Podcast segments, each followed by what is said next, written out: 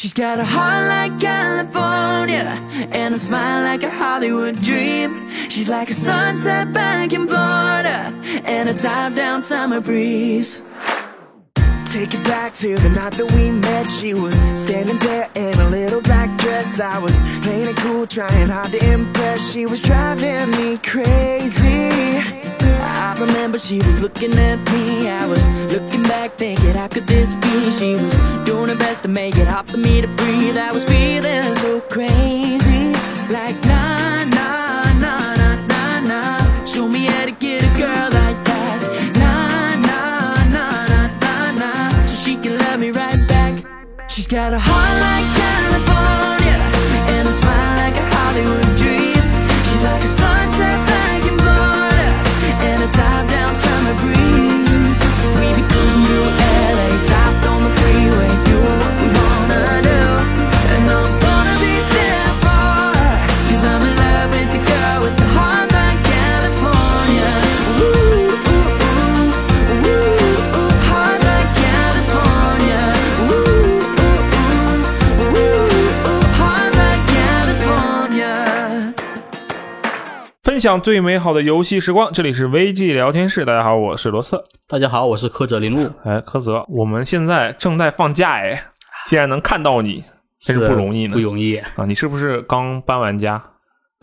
对，我之前刚从自己租的房子那里搬到公司的宿舍，但是东西比较多，可能还需要整理一下。OK， 后面再找时间住进去，正式住进去，是不是特别开心？就是每个月能省那么多钱，还省时间。是，对吧？这个是我们 VGTime， 准确的说是 Live Up， 再准确的说就是 UCD 啊，这样一个优良传统，给新来的年轻人们啊提供一下宿舍。虽然我当年并没有享受到这个待遇，但是挺好，我觉得这个东西挺好啊。是，然后呢，今天我们两个为什么要录电台？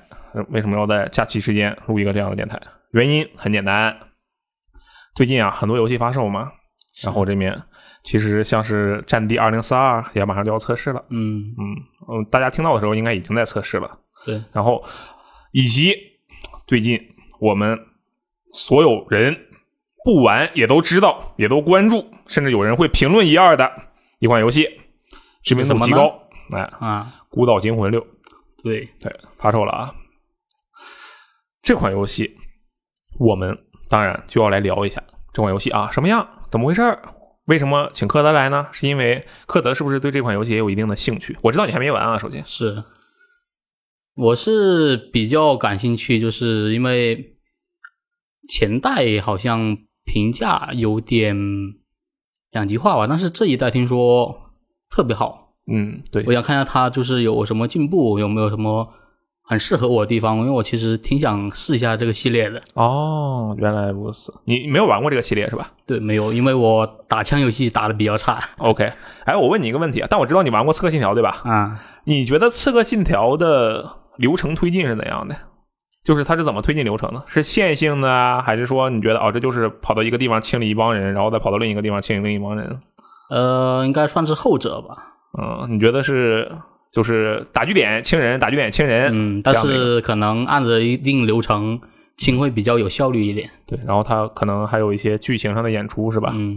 我为什么突然问刺客信条的这个事情呢？是这样，我觉得我们开诚布公的跟各位听众朋友们讲，很多人可能在期待孤岛惊魂会有很不一样的东西出现。比如说，哇，这都第6代了，对不对？是。那我是不是有很不一样的东西？它这个玩法推进方式有改变？那么我先在最开始负责任的告诉大家，如果你追求的是什么完全改变了纯线性的孤岛惊魂，或者说它不再是打据点，跑一个地方打据点，跑一个地方推进，跑一个地方清理敌人这样的玩法的话，那么你会失望的。就是说如果你本身是抱着这个目的来的，那你现在就可以关掉你的电台了。好，电台就此结束，大家再见。因为这一点它确实还是那个样子，孤岛惊魂6的核心推进机制是没有变化的，所以说可能很多玩家就觉得就是受不了这一点，我以前也受不了这一点啊。对，但是啊，接下来说但是，因为你听到我这句话的时候，就意味着你还愿意继续听下去，对不对？是。但是接下来我们正式开始说，在一个大框架没有变的前提下，孤岛惊魂是怎么做出改变的。这实际上是他每一代都会研究的课题，是对吧？就比如说你玩刺客信条的话，哥德你玩刺客信条对不对？对，你从起源玩到奥德赛，再玩到英灵殿，你肯定就会觉得这个东西感觉好像没什么区别，但是它其实是一直在调，对吧？对，就它虽然是你好像都是演出好像风景越来越好，然后系统就越来越方便，但是内容就是各种推进方式其实是一样的，对，但玩下来其实感觉会就是它一直在进步，在微调，对玩家会更友好。对，所以说《孤岛惊魂6》也是这个样子。我先说一些比较基础的，就是我觉得比较有趣的地方。首先是一个我觉得比较基础的游玩体验吧。它这一次首先跟以前一样有一个难度，这个难度呢是新加的，叫做故事模式。按照它的描述就是，无论你会不会玩啊，打枪你打的怎么个烂法，你都可以享受我们这个游戏完整的剧情。那不就很适合我吗？啊，他说的方法就是数值会非常的低，敌人的数值会很低很低，所以来帮助你去打败敌人。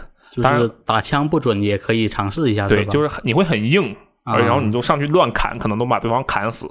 对，它是一个这样的，提供了一个难度选项嘛。当然这也是育碧的老传统了，它会提供很多难度选项，非常细致的难度调节，这个也就不多说了。然后接下来就是跟游戏本身相关的，并且是《孤岛惊魂》系列玩家可能比较关心的一些改动。首先你看，比如说你玩那个以前的《孤岛惊魂》的时候，它是有那个技能树的嘛，对吧？对对，你升一级，然后或者哪里获得了技能点，然后你就点技能树，像是你上来就其实只会一个背后暗杀，拿到暗杀的一个能力，就相当于一个小兵。对，然后到后面你可以学习什么连续暗杀，两个人站一排你就连着暗杀，然后远处的人你可以暗杀一个，然后抽出他的枪，噗噗两枪把前面的人打死，空中暗杀，还有那个全身穿着装甲的大哥，你也可以直接暗杀了。这不都是他以前要学的技能吗？怎么感觉好像听着不像打枪游戏，像刺客信条呀？确实啊，就是因为我的玩法是比较偏前型的啊，对，我就比较喜欢去近战，就有不同风格是吧？对。然后其实在这一点上，《孤岛惊魂6》把所有的这样的我称之为基础技能吧，全都给直接开放了，就你是没有技能树的啊，对，你上来就可以去怼最重型的兵，暗杀他去。相当于说你上来就已经什么都会了。对，基本上可以这么说。然后还有一点是，以前的武器它其实要么就同时持有两把，要么就是你在一个特定的据点武器库，然后换好，就是说我选好了这三把武器，然后你就拿这三把武器出去打。如果路上敌人掉了武器，你可以随时把三把中的一把换掉，但实际上你并不能随时更换你想要的武器，对吧？就身上其实是有负重的，你携带的枪是有限制是吧？对，它准确的来讲就是你携带的枪是固定的，总数是固定的，同时你不能随便切换，你只能在你的军火库那里以及你脚底下有一把，你可以这么换但是这一代呢，你整个人就是移动军火库，你可以随时，你前一秒从你的屁股里掏出了一个 RPD， 下一秒你就可以从你的屁股里掏出一个火焰喷射器。挺好，三次元屁股。对，就是可以塞所有的东西，真的是所有的武器都在里面，你可以随时切换，这个也是一个跟以前很不一样的地方。然后再加上他这一次加了一个大招嘛，还有大招呢？对，这个大招就是相当于是去帮你快速的清扫敌人，或者是快速的扰乱战场。比如说，它有的是一个类似于迫击炮一样的效果，你可以一放，然后后面的那个背包噗噗噗噗往外射很多炮弹，把咱们炸成平地。还有就是你可以原地起飞，然后脚底下出一个大火圈，就相当于一个上升气流效果。对，这是其实仔细想一下，这种比较破坏性的东西以前是没有的嘛，所以这个其实是一个比较大的更改。然后其实它还有很多很多非常细节的更改，我再举几个例子啊，就是你会发现它的这些内容都在向一个方向服务，这些改动都在向一个方向服务。我接着说它可以召唤车辆，这一次随时召唤车辆。之前是只能到固定地点搭乘吗？还是怎么样？对，固定地点，然后可以去打个电话，有车过来，或者是路上街上会有，路边会停。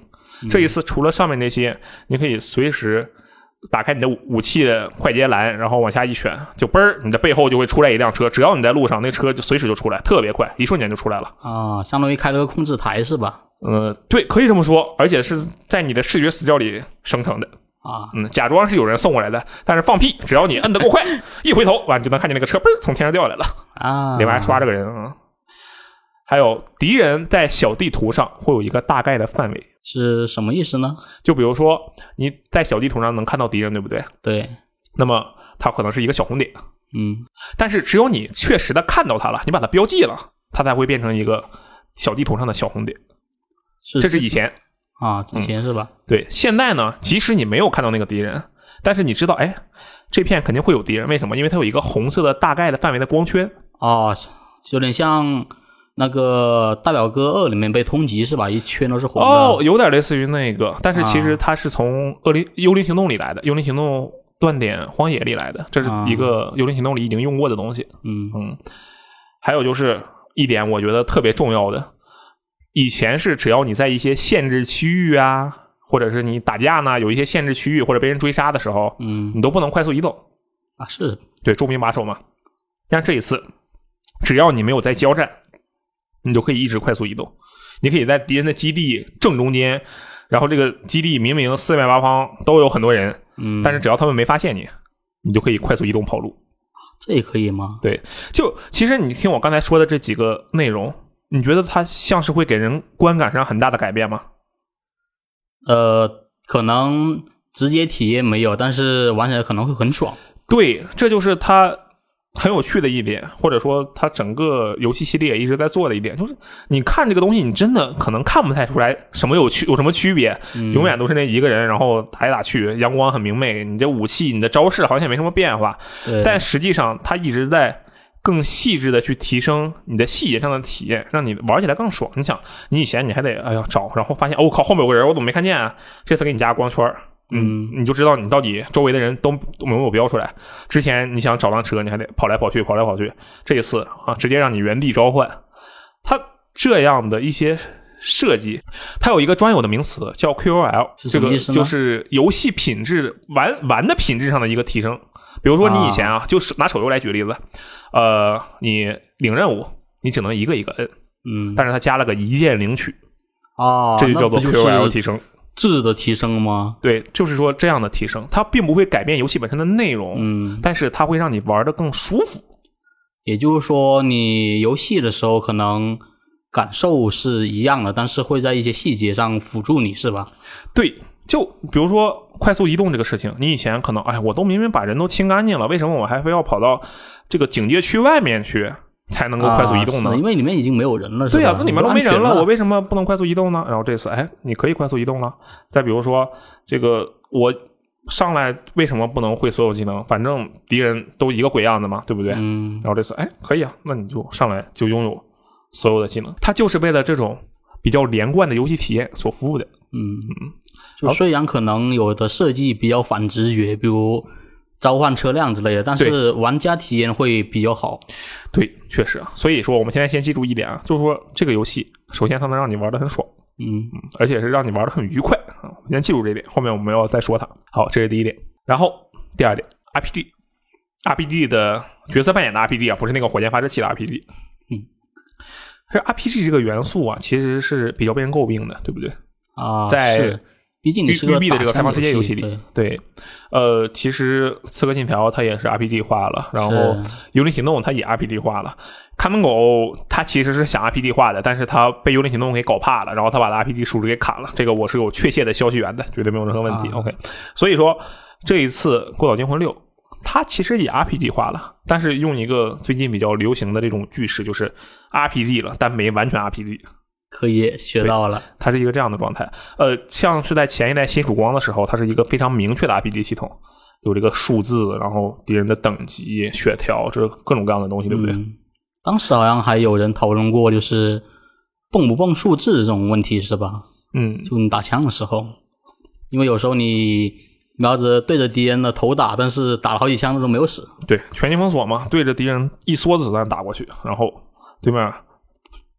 没有任何事情走过来一喷子把我喷倒，这就是我在玩《传境封锁》的时候的游戏体验。当然这一次孤岛惊魂6是什么呀？它为什么说它 RPG 但没有完全 RPG？ 首先它还是有这种不同品质的武器的，就是一共4个星级，1星、2星、3星、4星，最多就4个品质。然后呢，它也不像是别的游戏，或者说幽灵行动啊，或者是其他的刺客信条，它这些数值的游戏有一个确定的数值，你就需要频繁的去换，对不对啊？对，需要对比哪件是更好的，对，有一些防具上的提升，防御力上的提升，它孤岛惊魂是没有防御力提升这个说法的啊。对，它的装备的不同的星级意味着所带来被动技能的多寡，它影响的是这一边。就比如说，在最开始游戏最开始的那个套装里，它就只能加一些弹药上限和上弹速度。你把整个套装全带上，也就只有这一个效果啊。但是后面的时候，当然我就不说后面的时候，我就说它那个终极版送的那个东西，它送了一个孤岛惊魂血龙的那个血龙套装，你穿上之后，整个人跟那个机器人一样。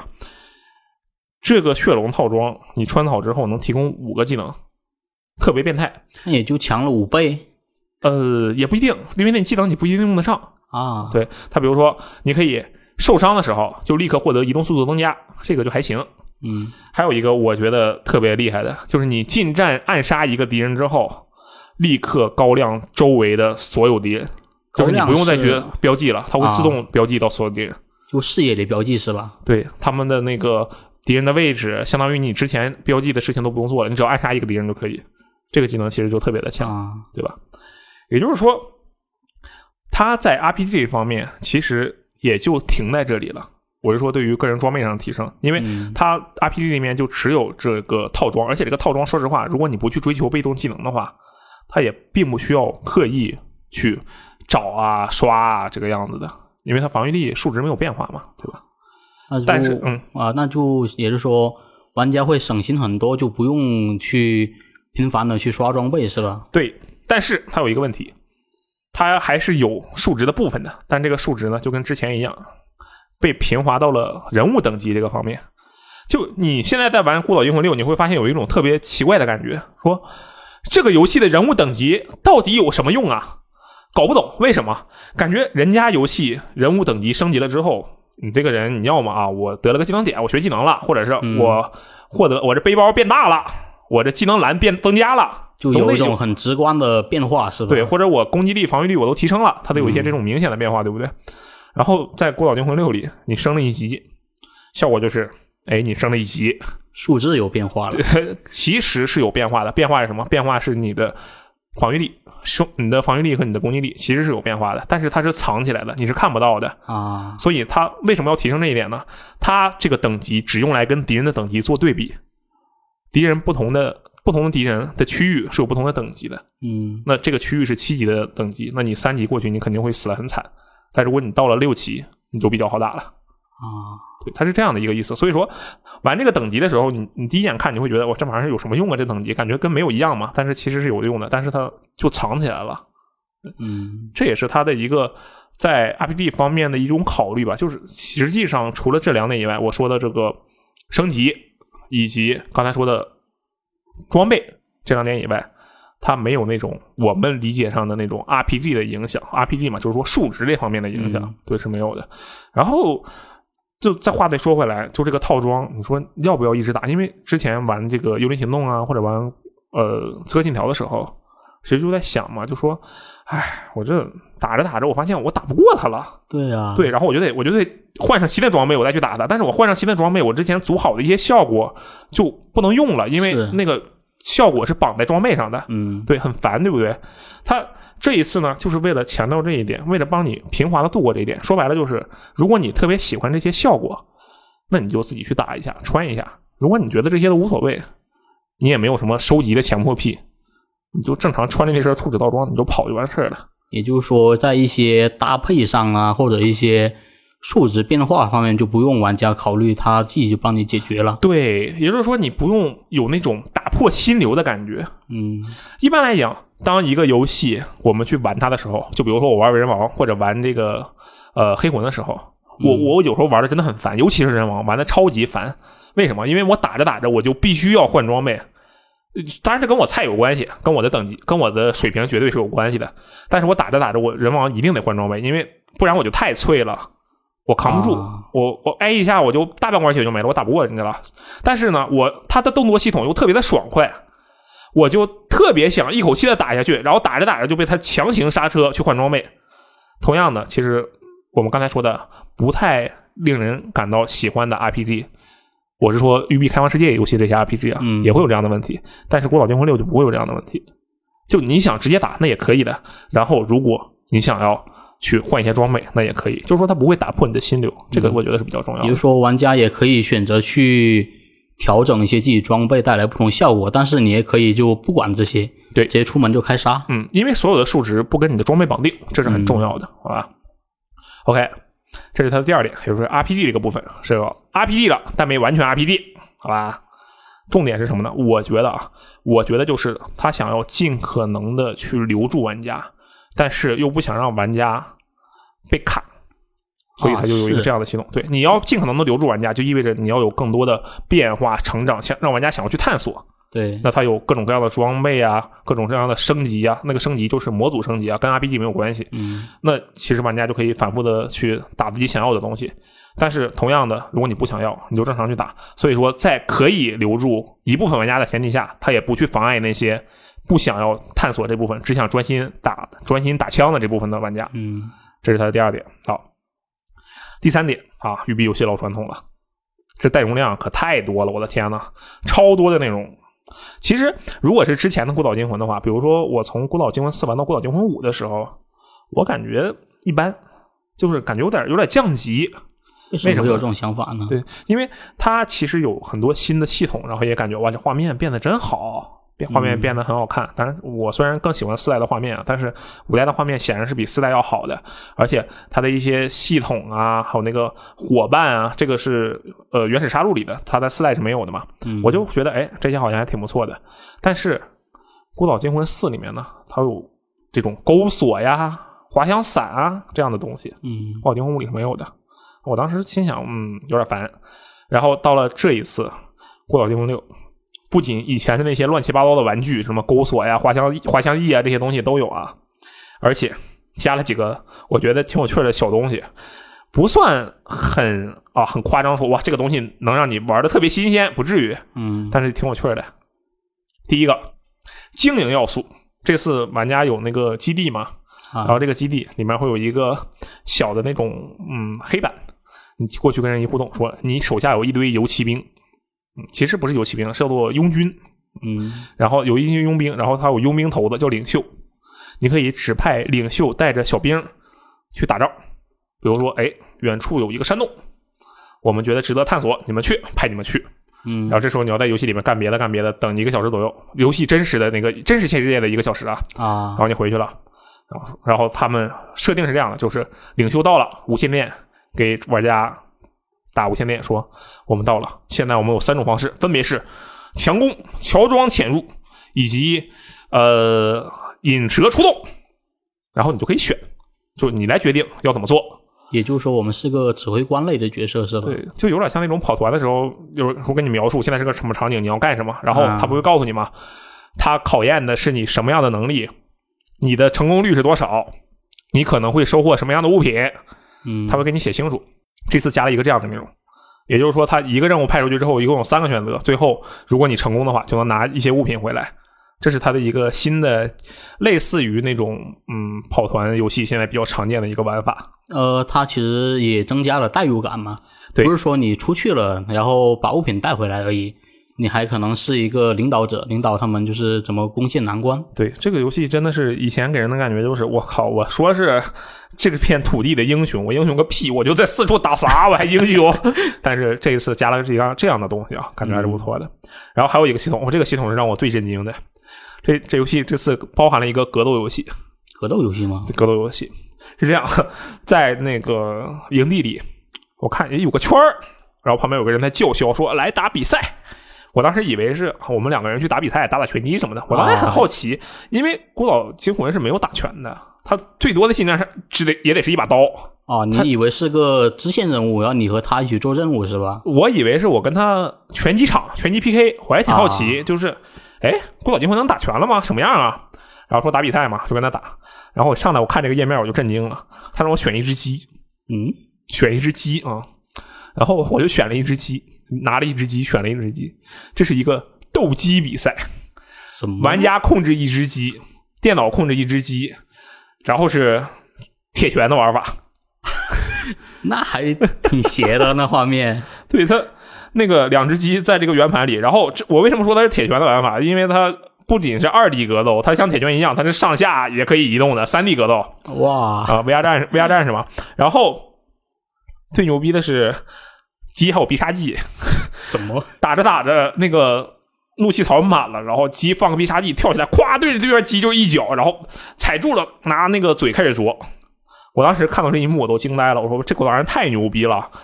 然后虽然它没有什么连续技这个说法，其实它就是一共是相当于有五个功能，三种攻击，一个闪避和一个必杀技，就这么摁。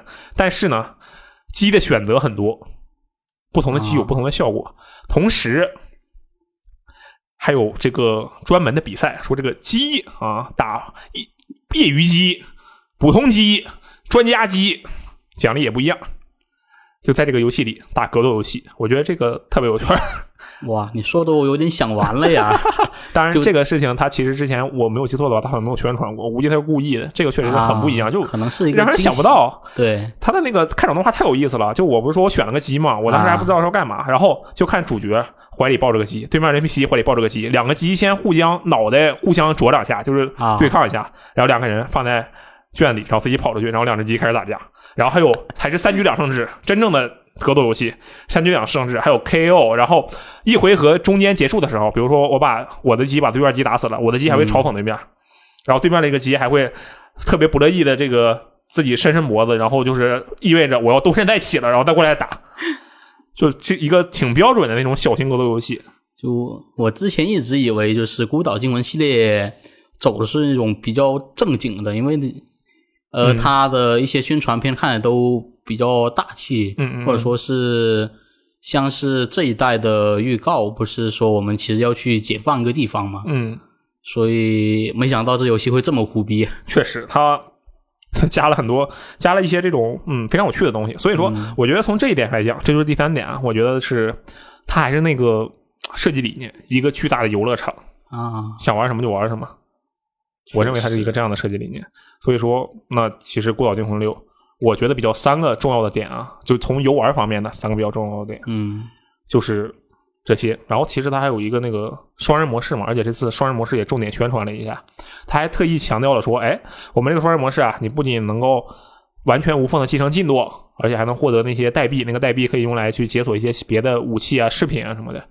然后本来应该试一下，但是这游戏由于没有，就我玩的时候是没有正式发售嘛，然后就没得玩，没有双人模式可玩，这个可能到时候还得再看一下，这里我就不多说了，好吧？然后啊，这一点我把游玩的部分都说完了，对不对？我最后再总结一下，就是说，它还是那个推进方式，清地图这个推进方式，而且说实话，它其实挺过分的。怎么说？就是比如说，我记得有一个任务，我记得很清楚，你知道，他让我跑到一个小岛上，那小岛是一个特别狭长的岛啊，然后呢？上来让我跑到中间去，我在中间清了一波人，然后他跟我说：“哎，那个目标的家在上面，他家肯定有资料，我们去岛北去看看。”然后我从中间跑到了岛最北，在岛最北一通翻天覆地之后，打开了目标人物的笔记本电脑，笔记本告诉我：“哎，目标人物在岛的最南端。”然后我就在这个岛上来了之后，中间上去，下面来回这么折腾一圈。他这个游戏啊，就是在这一点上，赶路这方面，说实话还是这样的一个设计，没有什么太大区别。也就是说，如果你真的很烦，说我靠，我不想在这跑来跑去，然后打据点，跑来跑去打据点，那可能《孤岛惊魂》就不只是6代，可能它以后都不会适合你了。这个游戏，这是确实是一个比较尴尬的情况吧？除了这一部分，我记得这一代是不是还有那种宠物系统？就动物会其实会来帮助你，伙伴系统，对对啊，搭档系统，游戏里叫搭档。它这个是这样的，它最早那个搭档是以前就有了嘛，并不是这次6代才有，它那个野蛮卷的时候就有了嘛。它这是纯粹的动物搭档，动物吗？对，所有东西都是动物，所有搭档都是动物。没有人类搭档吗？以前有，现在没了，对吧？然后我相信只要看了这个预告片的人，肯定印象都很深，就是那个小拉长犬，对吧？啊、那个后面后腿应该是没有了，然后有两个小轮子，非常可爱的那个犬。它其实战斗搭档，目前我看到的只有两种，第一种是这个潜入伙伴，那个腊肠犬就是潜入伙伴，然后还有战斗伙伴就是鳄鱼，那个预告片里出现了啊。他们两个呢，就刚好代表了两种不同的方向，一个是那废话，一个是潜入的，一个是战斗的哈啊。那个鳄鱼是什么效果呢？就比如说鳄鱼是啊，皮糙肉厚，能自己慢慢回血，嗯，它倒了之后，正常宠物是需要队友复活的嘛，它可以自己复活自己。还能这样子吗？对，然后它进攻能力比较强，这样的一个动物。然后那个小腊肠犬是可以引诱敌人，就是去冲敌人卖萌，然后敌人就看着它就愣住，可以摸摸它呀什么的。这时候你可以冲过去默默的暗杀它什么样。然后这个腊肠犬还可以标记一些位置，因为它是狗嘛，它可以挖宝藏。嗯，对，有一些这样的内容。然后我其实玩下来这一套系统啊，这跟我最开始说的第一部分是一样的，它没有太大的变化。但是玩起来更开心，感觉和人类伙伴是一样，但是啊，那不是跟人类伙伴一样，倒是不至于，感觉没有人类那么废物，因为他可爱嘛，反正他也听不懂你说话，而且他可爱，你就会很容忍他，你知道吧？这是我的一个逻辑。是，然后是这样，他这一次增加的是升级方式。它以前其实是有升级的，比如说5代的时候，伙伴就是有升级的。这一次的升级方式呢，就是你用某种途径。做某件事情做到一定程度就会给小伙伴升级，比如说那条狗你让它去给10个敌人分心，它就能升级，它这个技能就会被强化。哦，相当于说它逐渐领悟了这项技能，对对，然后当然你要去指挥它做这些事情，然后它越来越熟悉，然后它的能力就会获得强化。嗯，确实挺合理的。对，比如说那个你让它不停的去找宝藏什么的嘛，然后找着它越来越熟练了嘛，然后后来就是它不仅能找着宝藏，而且它不是有互动性嘛，就你摸摸它，嗯，你只要一摸它，它就给你加血。它这是那个狗的一个技能，怎么还能给你加血呢？这可能是治愈了你的心灵哦，对吧？确实非常合理啊，是不是很合理，对吧？对。然后这一次我看的时候应该是。本体有5个宠物，嗯，但是你买那个终极版的话会送2个宠物。我看了其中一个宠物，我当时觉得这个宠物太他妈酷了。有一个是血龙里送的，是一条 K9000 叫做，反正是蛮凶的一个宠物，这个我就不说了。我对另一个很印象很深，是一个小豹子，小猫科动物反正。然后这个豹子它的能力其实很简单，就是能够暗杀敌人，它会偷偷的过去把敌人咬死。哦，这个能力，这种伙伴其实之前是有出现过的，但为什么他给我印象很深呢？就是因为这个能力，它在升级之后变得特别的强力，它可以替代血龙的那个套装，就它可以边走边去标记敌人，然后再去暗杀敌人。先暗杀了一个人，我们再去标记，再去暗杀，再去标记。相当于说，你可以先用这个宠物，嗯，然后身上装备有了，可以有另一个选择，是吧？对。它可以用来帮忙清场，这个其实很重要。嗯，对，所以我觉得，哎，这几个宠物啊都挺有意思。主要我觉得还是因为可爱吧，说实话，就跟那个它本身是宠物还是人啊，关系还是挺大的。你要硬说它整个游戏的玩法或者说搭档这部分的系统有什么变化吗？其实也没有。以前狗能给你掉子弹，现在也不能了。但是以前人会帮你去标一些人，现在变成狗帮你标或者猫帮你标，对吧？其实是没有变化的，但是你就会觉得你不会对宠物生气，可能因为它听不懂人话，所以你就不会对它生气。加上它们长得可爱，可能育碧已经逐渐掌握玩家的心思。确实，就比如说当时玩《孤岛惊魂5》的时候，我心里就想，我说我都躺在那儿了，我就在你旁边，你他妈拉我呀？你怎么拉不起来我呢？啊、对吧？然后这次反正是他妈是条狗，它怎么拉我？它拉不了我，就这样吧。是，就这样的心理。对，其实我有一点比较在意的是，就是最开始预告片出来，我们不是见到这一代反派的一个，就他的儿子，对，他的儿子嘛，儿子是吧？最开始其实有不少玩家以为其实他会不会是女孩子？哦，是，对，我就对这个角色印象很深。他在故事里面扮演是怎样的一个角色呢？我尽量不剧透啊，就是我不用尽量不剧透，我就是不剧透。但是我可以，大家可以从预告片里看出来，就是我特别喜欢这个角色，这个小孩是吗？也不能说喜欢这个角色，我是喜欢他的登场方式。哦，详细讲讲。这游戏的开场的时候其实很有趣，就是准确来说就是主角跟一帮小伙伴是，哎我靠，我们这城市我们这国家待不下去了，我们要跑别的国家去。嗯，然后结果没能跑呢，嘣死了一个，然后就跟另一个说走，我们坐船去，然后他们坐船，然后坐船的时候呢，有一个小孩就发现他，哎，有人怎么上不去啊，上不去这个船啊，然后那个小孩特别可怜，说哎呀我有棒球卡，就是我这棒球卡可值钱了，你拿我这棒球卡吧，让我上去，因为那个船长就不让他上嘛啊，然后再加上我奶奶也带，你带我俩一起上去，我这棒球卡超值钱，然后结果求了半天也没让他上，但是主角来了就说了两句，因为他那个船长关系很熟，然后让他上了，然后上了之后中间结果就遭遇了意外，就是相当于被反派大哥，也就是炸鸡叔扮演的那个安东尼给劫了。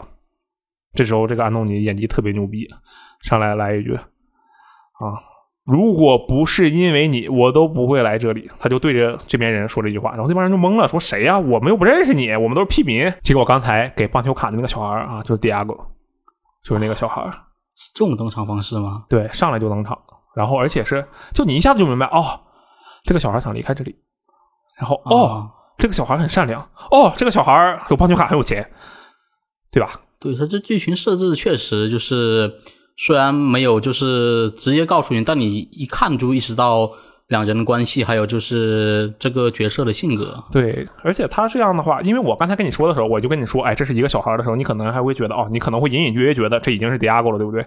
他在剧情演出的时候，他是让那个老奶奶主要负责说话的，那个小孩就是毫无存在感，你以为就是个小屁孩，真的就是这样。而且他由于最开始的时候就给了那个船长一个棒球卡，然后再给主角棒球卡的时候，你就会以为，哦，这只是给我开一个，告诉我这个是收集品，你以后你该干嘛干嘛去，你不会把注意力放在这个小孩身上。然后那个反派上来就一句怒吼，如果不是因为你我都不会来到这里，震惊了，我就哦我靠，这小孩是这个，我去 mind blown， 然后这是开场5分钟的事情。哇，这感觉这个开场很吸引人，对对，就感觉爽爆了呀！天哪！然后开场很吸引人，然后就开始那个跑路打据点了。他的这个没有办法，这种游戏就是这个样子的。但是他的纯粹剧情这方面其实是很吸引人的开场。然后再说就是炸鸡叔这次的表演，你可以感觉到哇，之前比如说那个蒲甘明是4代的反派嘛，然后丸斯是3代的反派嘛，这两个反派，大家都觉得哇，真棒，感觉这个疯狂偏执都做得特别的好，对不对？是哦，这反派真牛逼。因为我一直就是听系列玩家说3代反派做得很棒嘛。嗯，就你觉得的话，就是你目前体验来看，就两者的话塑造上怎么样？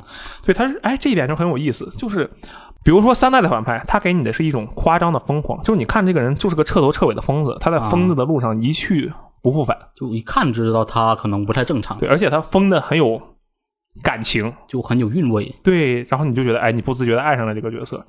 而这一次炸鸡叔的这个角色，他整个人会让他感觉哎很复杂，就他是真正的那种领导者，能把自己的歪理说的一套一套的，而且说的非常合理，就让你觉得你们这反抗我其实是在害你们自己，你们就应该跟我干。可能比较适合来中国当教导主任。你们学校是什么回事？而且这个炸鸡叔他的这方面的表演，就是他表情的变化，就我在我看到的部分，因为我说实话我玩到后面就跳剧情去了，我就没怎么看了，因为我有点急，得赶紧把它打完嘛，我就狂跳。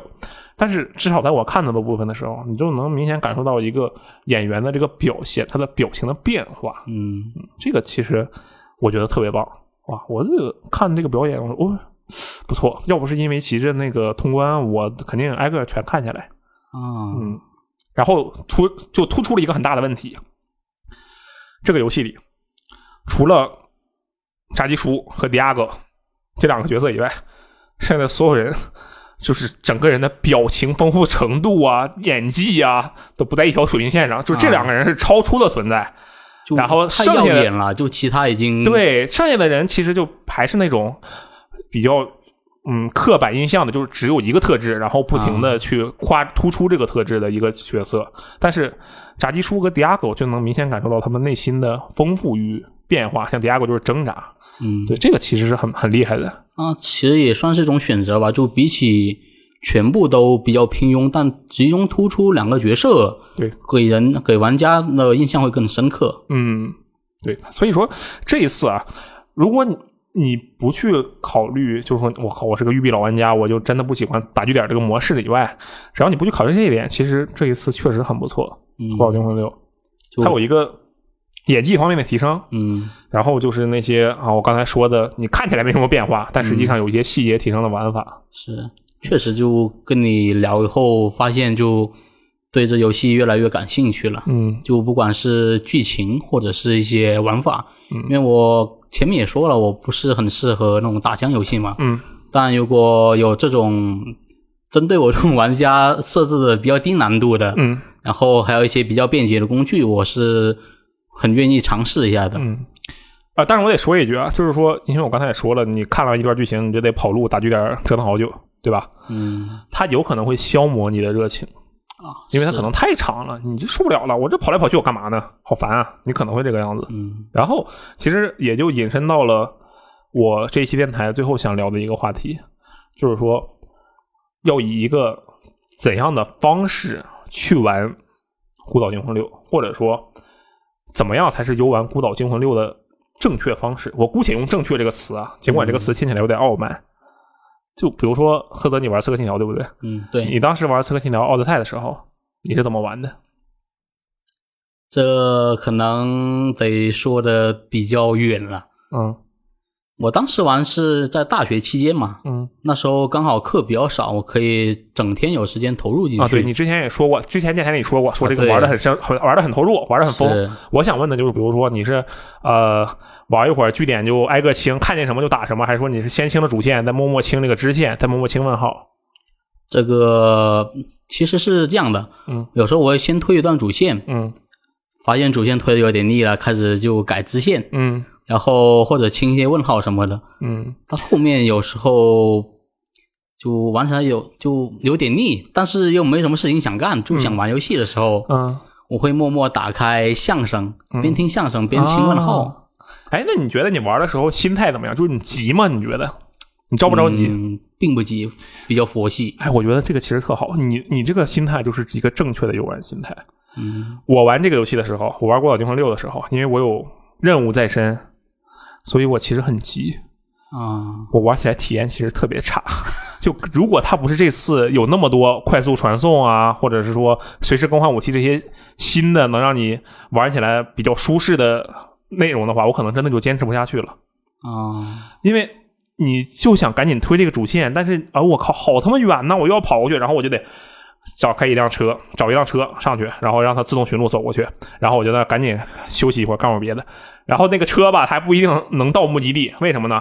要么它在深山老林里，它就只能到旁边去，然后你自己跑上去还得好久；要么直开到人基地里面去了，我还没能反应过来呢，我就死了，这也是有可能的啊，嗯！就我其实真的会很烦，如果我很着急的话，所以说也是同样的道理。我觉得对于那些我拿了一个游戏，我就要我靠快速把它消耗完的玩家来说，《孤岛惊魂6》是特别不合适的，就不能玩太急。对，真的不能玩太急。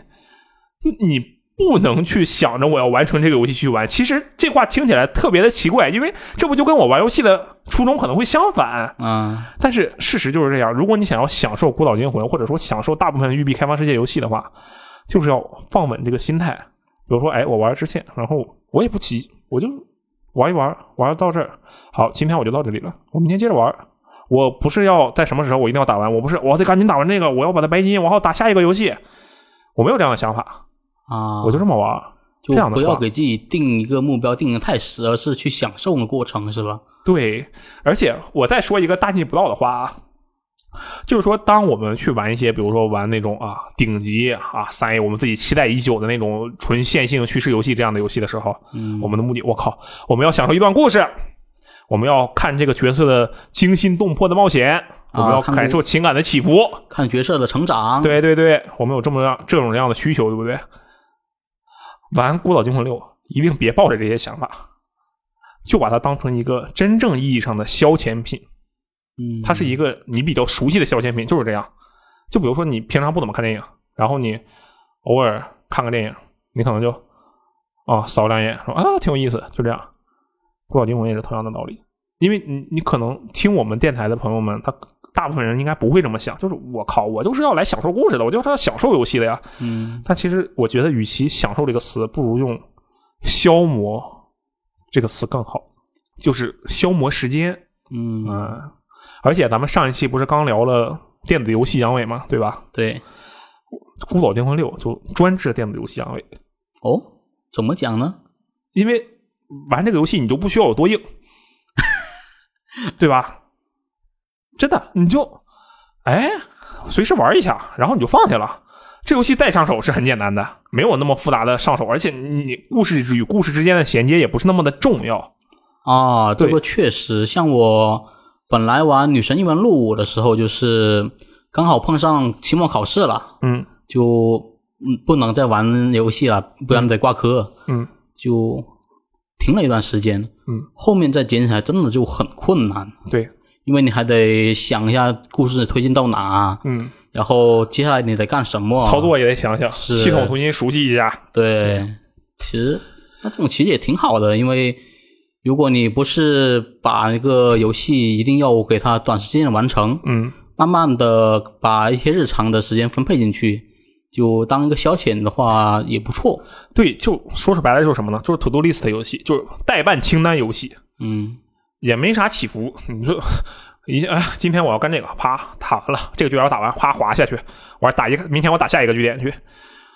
就这话说着，其实可能就听着真挺过分的，但是真的事实就是这样。嗯，只要他就不是面向那种，或者说不是面向大部分那种所谓的啊，我要追求某些特别独特的游戏的特质的玩家，嗯，它育碧游戏，你可以说它是一个更加商品化的东西，更加工业化的产物，嗯，更加商品化的一个产物。所以说，这也是它的好处，它能一直吸引新的玩家，这其实是很厉害的。确实，你看大部分游戏系列是越走越窄的，嗯，是那种怪物级游戏除外，比如说马里奥、塞尔达这种当然不算啊。啊，但是大部分游戏路就是越走越窄，然后就得转型，就得去想办法扩充自己的用户体验，降低门槛，他就一直要做这些事情，对不对？嗯。那你看育碧游戏，它就是其实它就从最开始就在做这个事情，然后它就能确保一直有新玩家来玩这个游戏。其实你仔细想一下啊，比如说有一个人问我说：“哎，我以前不玩游戏，我现在想玩游戏，你给我推荐一个呗。”我绝对不会给他推荐什么。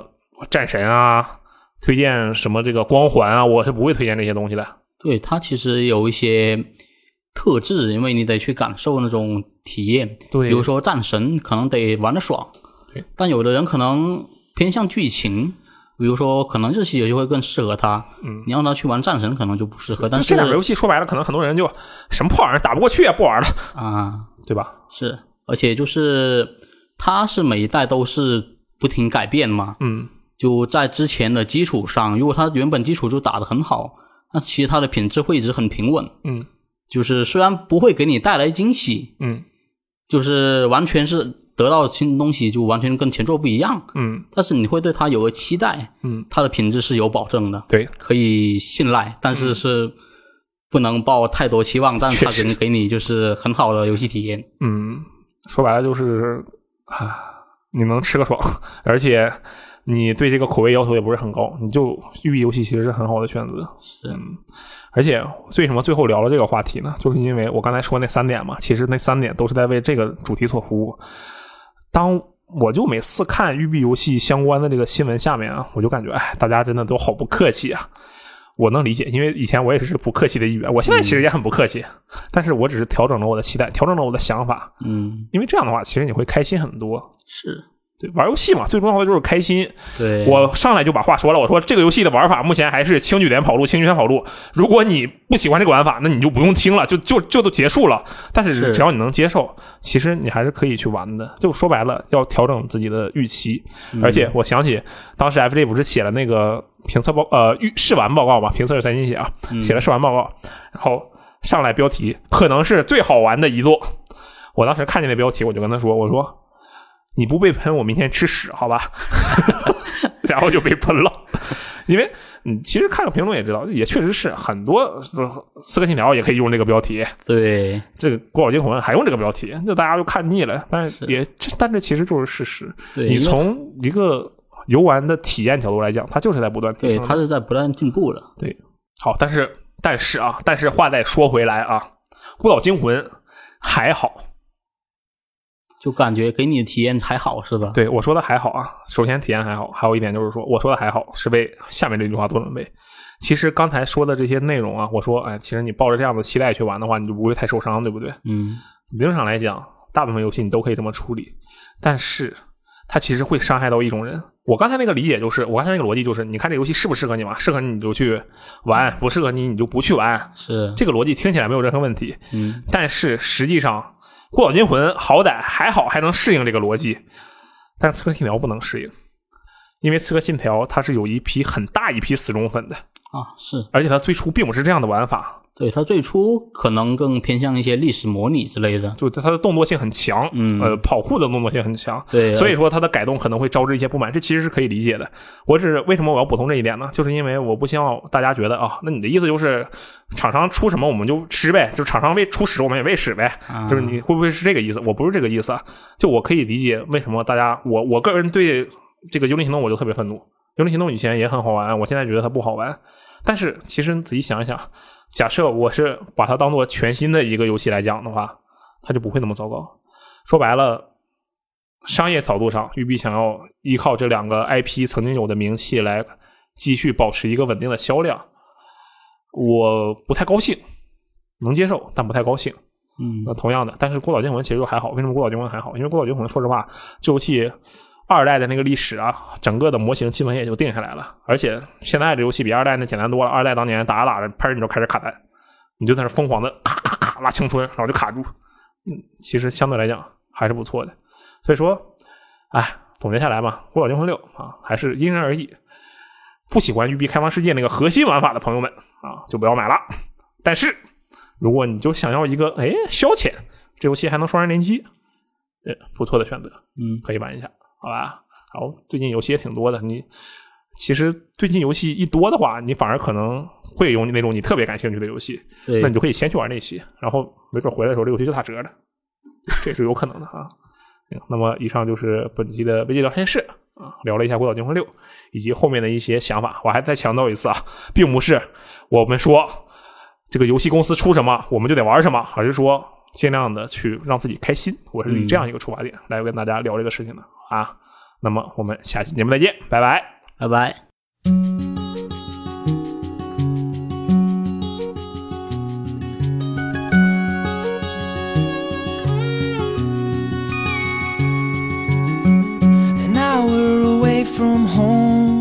Time's never felt this slow. It feels like a week ago. Do you feel it too?